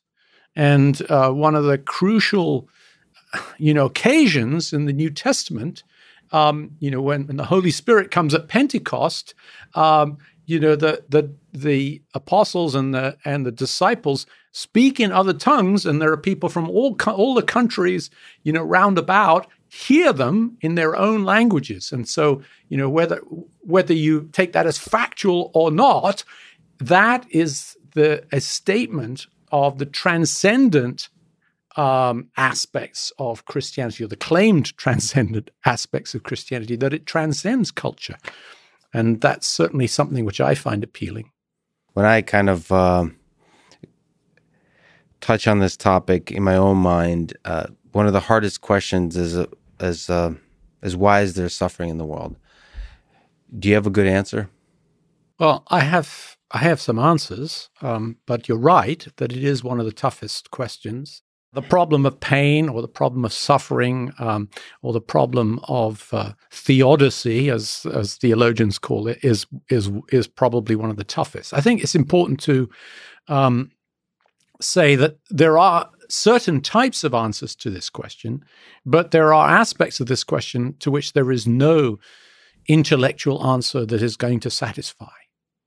Um, and and the the fact of the matter is, you know, when I'm speaking to an audience, uh, let's say um, at at a, at some kind of lecture, I can be sure that there are pe- there are people in that audience who are either personally suffering, they've got illness, they've got pains, they're maybe they're facing death, or someone in their family is in similar sorts of situations. So suffering is a reality, and and and there is nothing that I can say that is going to solve their feeling of agony and angst and and uh, maybe despair um, in those types of situations.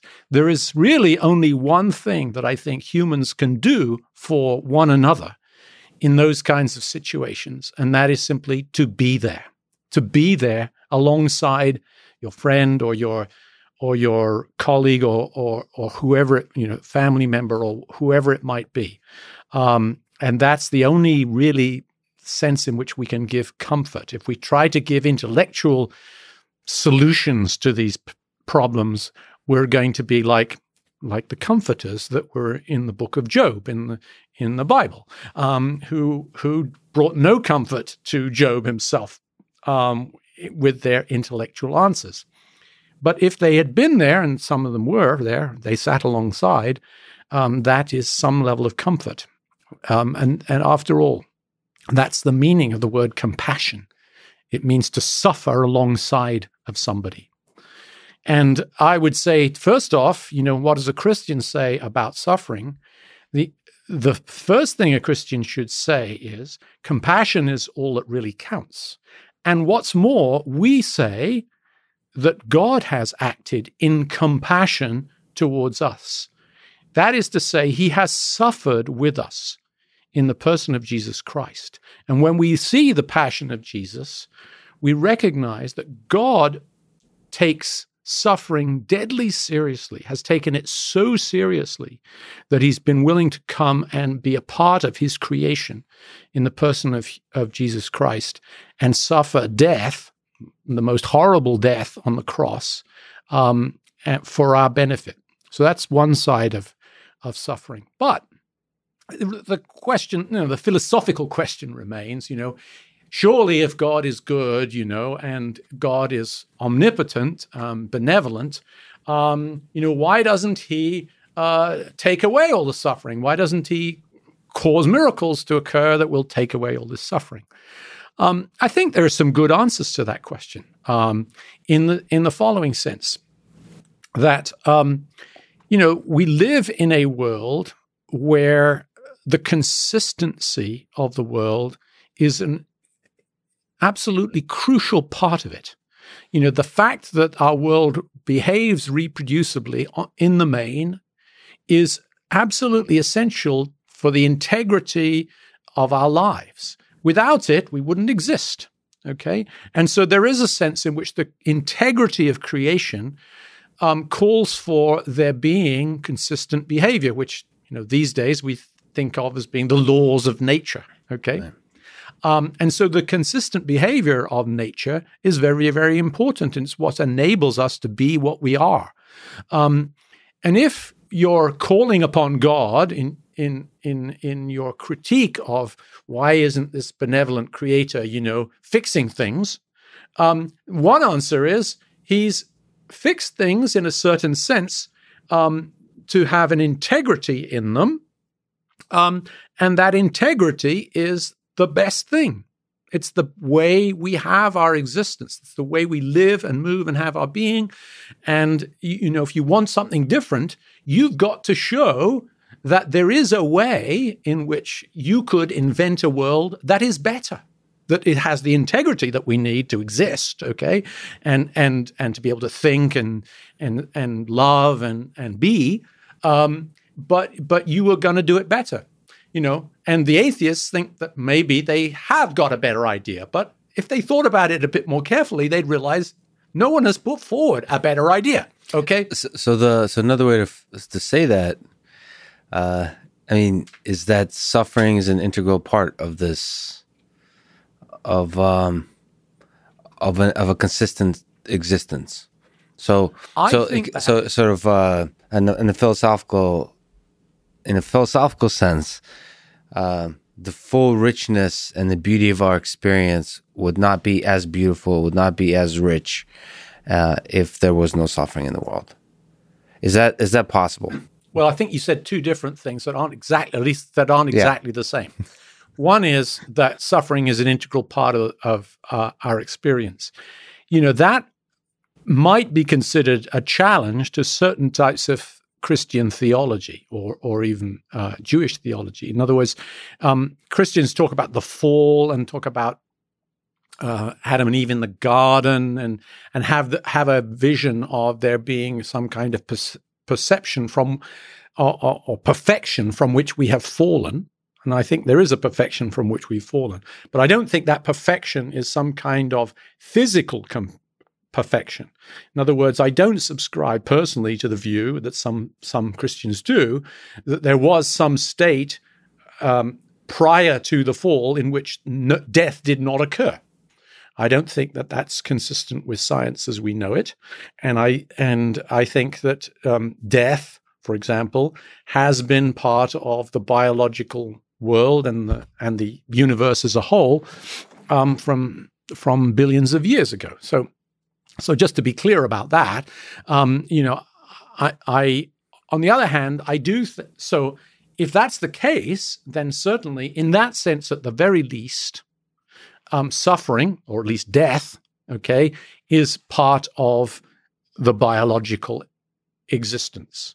And that probably seems so completely obvious to somebody who, you know, is au fait with science, whether they, you know, whether they're a scientist or not. Well, so and I apologize if I'm interrupting, but it's the obvious reality of of uh, our life today. But there's a lot of people. I, I think it's currently in vogue. I've, I've talked to quite a few folks who kind of see as the goal of many of our pursuits as to in, in- extend life indefinitely. A sort of uh, you know a dream for many people is to live forever. Uh, but in the in the in the technological world, in the engineering world, in the scientific world, I mean that's that's the big dream. To me, it feels like that's not a dream. It's I certainly would like to live forever. Uh, like that. That's the initial feeling, the instinctual feeling, because you know life is so amazing. But then, if you actually kind of like you've presented it, if you actually uh, lived that kind of life, you would realize that that's actually a step uh, backwards. Uh, that's a step down from the experience of this life. In my sense, that death is an essential part of life, uh, about uh, essential part of this experience, death of all things. So the thing, the, the fact that things end somehow, and the scarcity of things somehow create the beauty of this experience that we have. Yeah, transhumanism doesn't look very attractive to me either, but it also doesn't look very feasible. Um, but Yeah. that's a whole big topic that I'm not an, exactly an expert. but I'll say, but I, but you know, I'm of, I'm of a certain age where my mortality is more pressing or more obvious to me than it once was. Okay, um, and um, and I don't dread that. I don't see that as, in a certain sense, even the enemy. Okay, You're not afraid of death. well, I'm afraid of lots of things in a in a in a conceptual way, but it doesn't keep me a- awake at night. Okay, um, I I'm I think like most people, I'm more afraid of pain than I am of death. So I, I don't want to put myself forward as some kind of hero that doesn't worry about these things. That's not true. But I I do think, and and maybe this is part of my Christian outlook, um, that there is life beyond the grave. Um, but I don't think that, that that it's life in this universe or in this, um, certainly not in this body, and maybe not in a certain sense in this mind. I mean, you know, Christian Christian belief in the afterlife is is that we we will be resurrected. We will, be, in a certain sense, be with God. I don't know what that means, and I don't think anybody else really quite knows what that means. But there are lots of ways that over history, people, artists and and and and writers and so forth have pictured it, um, and these are all perhaps some of them helpful ways of thinking about it. Do you think it's possible to know what happens after we die? Um, I, I don't think we find out by near death experiences Okay. or those kinds of things, but but I but I think that uh, you know that, that we have sufficient. I feel I have sufficient information, if you like, um, in terms of God's revelation, to be confident that that I will go somewhere else. Okay, but it won't be here, and I, to me, the aspirations of transhumanism are horrific. I mean, I think it would be a nightmare, not a dream, a nightmare, you know, to be somehow downloaded into a computer and live one's life like that. I, because it, it, it completely discounts the in, integrity of our bodies as well as our minds. I mean, we aren't just disembodied minds it would not be me that was in the computer. It would be something else if if that kind of download were possible. Of course, it isn't possible, and it's very long way from being possible. But you know, amazing things happen, so we shouldn't be too certain. so this is this is a place that uh, again maybe st- taking a slight step outside. Uh, we're we're philosophizing a little bit. Uh, let me ask you about uh, human level or superhuman level intelligence, uh, the, uh, the, artificial intelligence systems. Uh, do you what what do you make from um, from almost a religious or a perspective that we've been talking about of the special aspect of human nature, of us creating intelligence systems that exhibit some elements of that human nature? Is that something again, like we were talking about with transhumanism? Uh, there's a feasibility question of how hard is it to actually build machines that are human level intelligence or have something like consciousness or have all those kinds of human qualities. And then there's the do we want to do that kind of thing? So, on both of those directions, what do you think?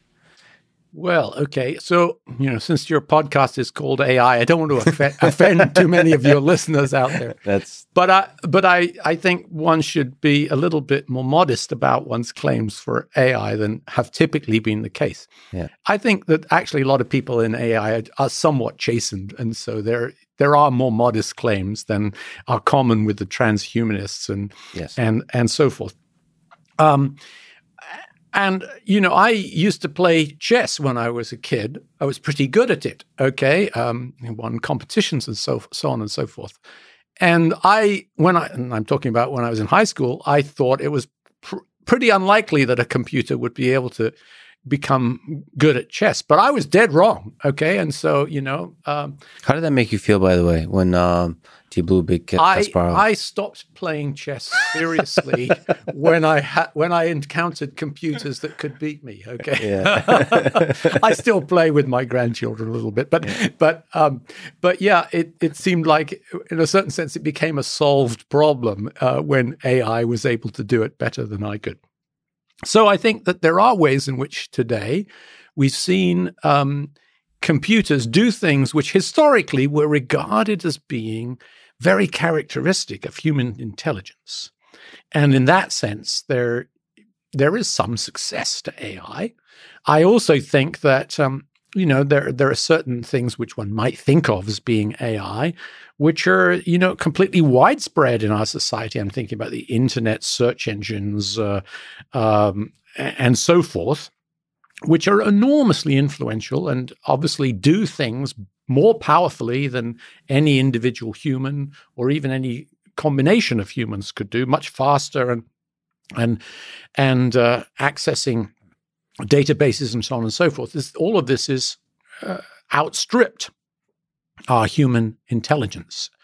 Um, I'm not sure the extent, though, to which that is really intelligence uh, in the way that was traditionally meant, but it's certainly amazingly um, facile, and um, it it multiplies our ability to access human knowledge and um, and data and so forth. So, is that something? Is that is that enter the realm of something we should be concerned about?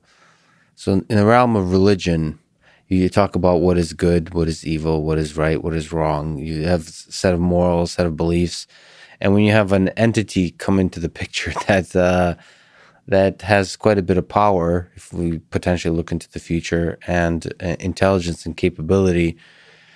Um, do you think there's something that religion can say about artificial intelligence, or, or is that something you we shouldn't worry about until it arrives? You think, just like with the chess program? Um, you know, religious writers have thought about this for centuries. Uh, you know, there's been a long debate about what is what, what was historically called a plurality of worlds, and it was actually more about whether there are places where other intelligent creatures live than it was about us creating them. But but I think it's largely the same question. It's almost like aliens, like yeah. other intelligent life. So if there is other intelligent life in the universe, what is its relationship to God? Okay, that is, in a certain sense, the puzzle that religious thinkers and writers have thought about for a long time, and there's a whole range of of different opinions about that. I mean, personally, I, you know, I think it's it's an interesting question, but it's not a very pressing question at the moment. Um, yeah. And I think the same way about the the question of what happens if we're able to build a sentient robot, for example. Yeah. Um, I think it's an interesting question, and we'll have to think about it when that happens. Um, but I think we're still quite a ways away from that, and so I, I don't have a good answer. Um, but I think there's a literature that you one could tap um, to think about. Okay. if you want to start early on the question, yeah. uh, well, let me ask you another impossible question you know, from a religious or from a personal perspective. What do you think is consciousness? This this uh, subjective experience that we seem to be having. Does uh, does does uh, the Christian religion have something to say about consciousness? Does your own, when you look in the mirror, do you have a sense of what is consciousness? Um, I think the Bible doesn't have much in the way of answers about that directly, in the sense that you're perhaps asking it, which is more like I think you're asking for some kind of uh, sci- quasi scientific or maybe indeed scientific uh, de- uh, description of Desperately looking for one, yes. Um, I, I think that I think that there. It's an interesting question. I think it's actually um, a, it's a jump too far. I think we have to, we don't even know the answer to the question what is the mind, let alone consciousness. So if you distinguish between those two things, I think the question that's being addressed more directly, um, scientifically, as well as in other ways, it is what is the mind. Um, and that is certainly a very Im- topical question, even in places like MIT, which is not historically involved with philosophical questions. You know, that people are doing neuroscience and so forth. I think it's a very important question. And I think that we're going to find that um, we are not computers. In other words, I think uh, the, the, the commonplace theory of what mind is is is generally speaking by analogy that we are basically wet wetware okay mm-hmm. um, that we that we're some computer like um, entity, um, and that that the analogy to digital computers is is is a pretty decent one. I mean that that's of course a viewpoint which um, you know which drives the aspirations of the transhumanists. I mean they they so much believe that our minds are nothing other than you know in a certain sense some kind of implementation of software in biology that they say to themselves, well, of course we're going to be able to download it into a into a digital computer. I d- I don't think that's true. I think it's most likely that quantum mechanics is very important in the brain. Mm. Uh, it seems most unlikely that it's not to me. I know that that's contrary to the opinions of many people, but but that's my view, and it's also a view, for example, of people like Roger Penrose and, and people like that who've written about it um, rather extensively. And if that's the case, then really my mind is not reproduce reducible to some kind of software which can be considered to be portable. It is so uh, connected to the hardware of my body that the two are inseparable. Okay. And so, if that is in fact what we find, um, as I suspect will be the case, then the aspirations of the transhumanists will be very long in coming, if at all. Um, so I think that actually physics and chemistry um, you know, are in a are in a sense um, uh, involved with the brain and within the mind, but not in a very simple way, like you know, like the computer analogy. Yeah. Um, in and in a much more complicated way, and I and I also think that um, it's philosophically ignorant to speak as if um, when and if the actions of the brain are, are understood at the physical and chemical level, that will mean that the mind will vanish as a concept, you know, that we'll just say, we're nothing but brains, okay? Mm-hmm. Of course it won't. I mean, it may well be that our mind is an emergent phenomenon that comes out of the physics and chemistry and biology, okay? But it's also something that we have to encounter and take seriously.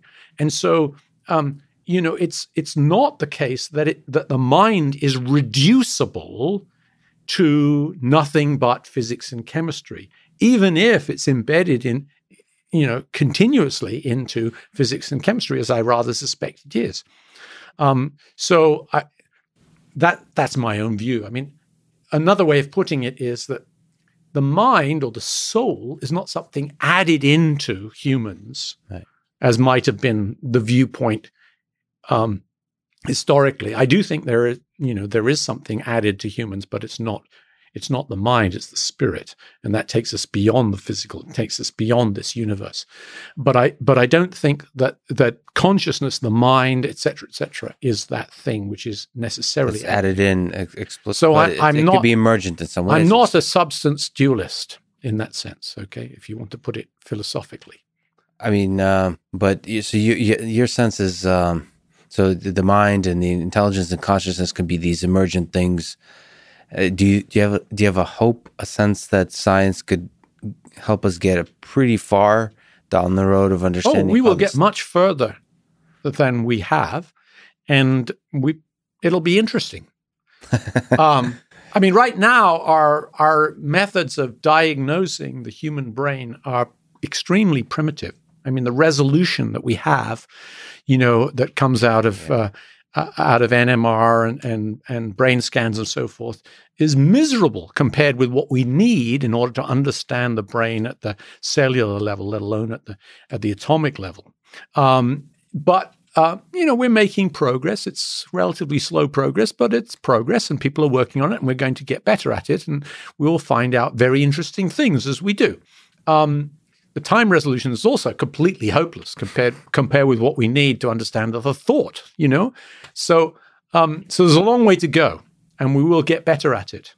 Um, but I'm but I'm not at all worried, as some people are, and some people speak as if it's a good thing, that somehow the concepts of humanity and the mind and religion and and consciousness are going to vanish because we're going to have you know complete uh, physico-chemical description of the brain in the near future. That we're not going to have that. And secondly even if we had it the mind and all these other things aren't going to vanish because of it.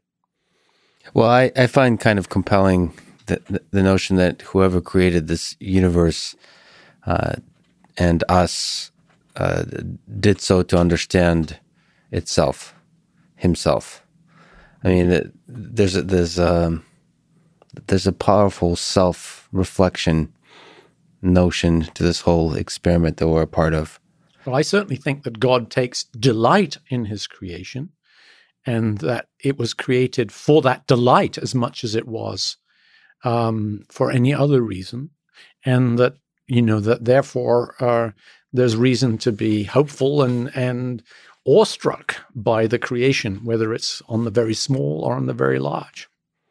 I'm not sure if you're familiar. There's something called the simulation hypothesis uh, that's uh, been fun to talk uh, about with computer scientists and so on, which is a, a kind of thought experiment that proposes that um, you know the entirety of the world around us is a kind of a computer program. That's a simulation, and then we're living inside it.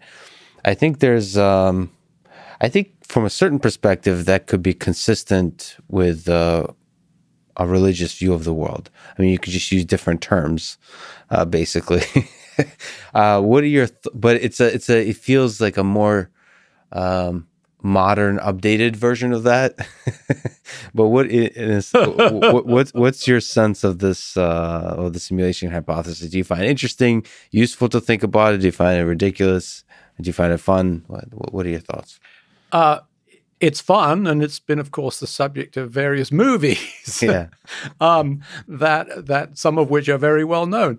Um, you know,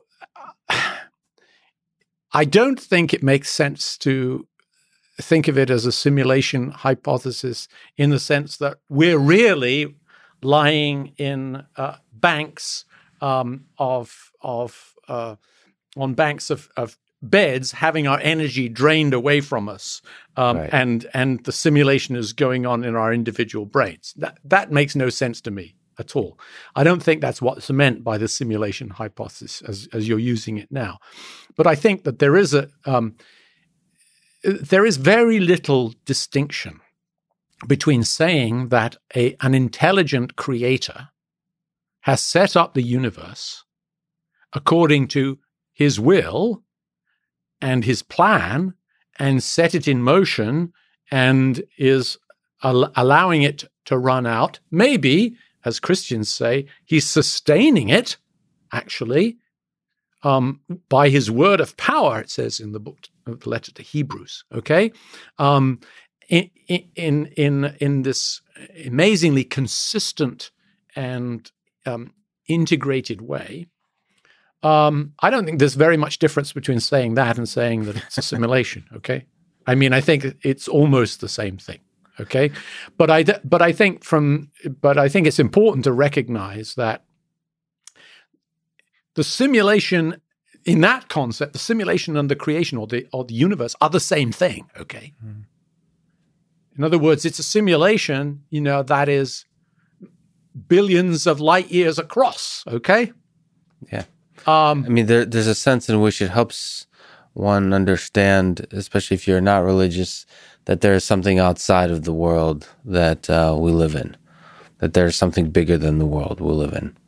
Um, and that, I mean, it's just another perspective on uh, that humbles humbles you.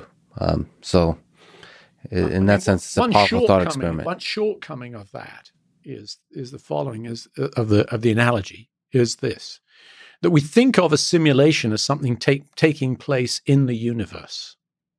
Mm. You know, when we it's it's taking place in my computer. Okay. Yeah.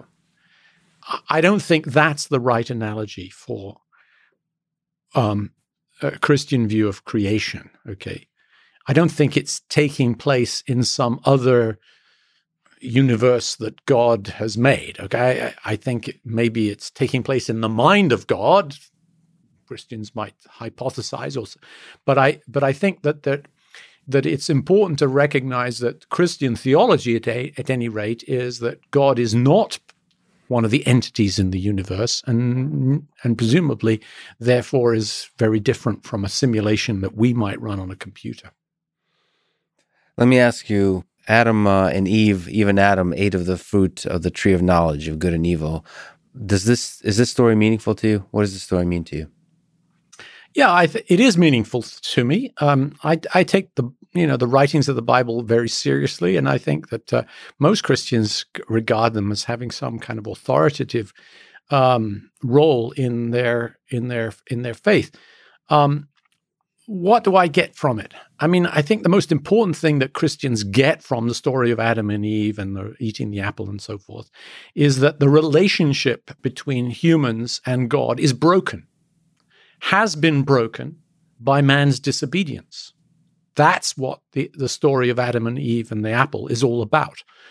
And um, the, that broken relationship is, for Christians, what Jesus came to redeem, came to uh, overcome that brokenness and uh, restore uh, that relationship with God um, uh,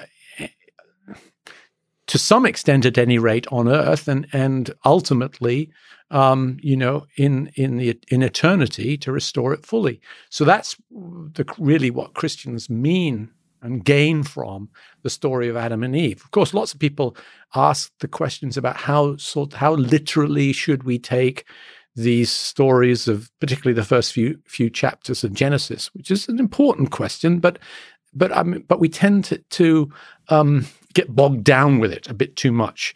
I think we should take away the message, um, and I think the the the uh, what the what actually we would have seen if we'd been there, okay, is something which is a matter of speculation, and it's certainly not terribly important from the point of view of Christian theology. But it seems like a very important moment. Um, as a man of faith, do you um, do you do you wish that uh, I think it was Eve first? Uh, yeah, it was Eve that Eve. do you wish an apple? By the way, it was just a fruit. It was a fruit. You, you said it very carefully. It was the fruit fruit of the tree, right? uh, do you wish they wouldn't have eaten of the tree? I mean, this is a, back to our discussion of suffering. Was that like an essential thing that needed to happen? You're going to have to read Paradise Lost uh, to get your answer to that. Beautifully put. Okay.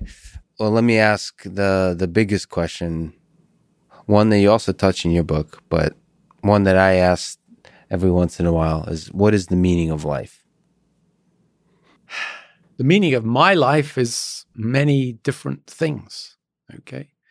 But it but they are all kind of centered around um, relationships. Um, I mean, for a Christian, one's relationship with God is a crucial part of the meaning of life. But one's relationship with one's family, wife's wife, parents, children, grandchildren, in my case, um, and so forth, those are crucially important. Um, these are all the places where people, whether they're religious or not, find meaning. Um, but ultimately, um, I think a person who has faith in a creator, um, who we think has a an intention, or many intentions, but a but a, but a, but a will um, in respect of the world as a whole, that's a crucial part of meaning. And the idea that my life might have some small significance in the plan of that creator is an amazingly powerful idea that give, that brings meaning. Um, I, I, tell a story in my book that um, when I was a student, before I became a Christian, I read a philosophy book with, whose approximate title was um, "What you know, what is the meaning of life?" And you know, that book basically said there is no meaning to life. You have to make up the meaning as you go along. And I think that's probably the the, the predominant secular view is these days that there is no real meaning, but you can make up a meaning and that will give you meaning into your life. Um, I don't subscribe to that view anymore. Um, I think there is more meaning than that. Um, but I do think that those things which give meaning to our life are very important and we should emphasize them. And you you, have said that uh, as the part of the as the part of that meaning, as the part of your faith, uh, love and loyalty are key parts. So, can you try to say what is uh, love and loyalty? Like what? What does it mean to you? What does it look like?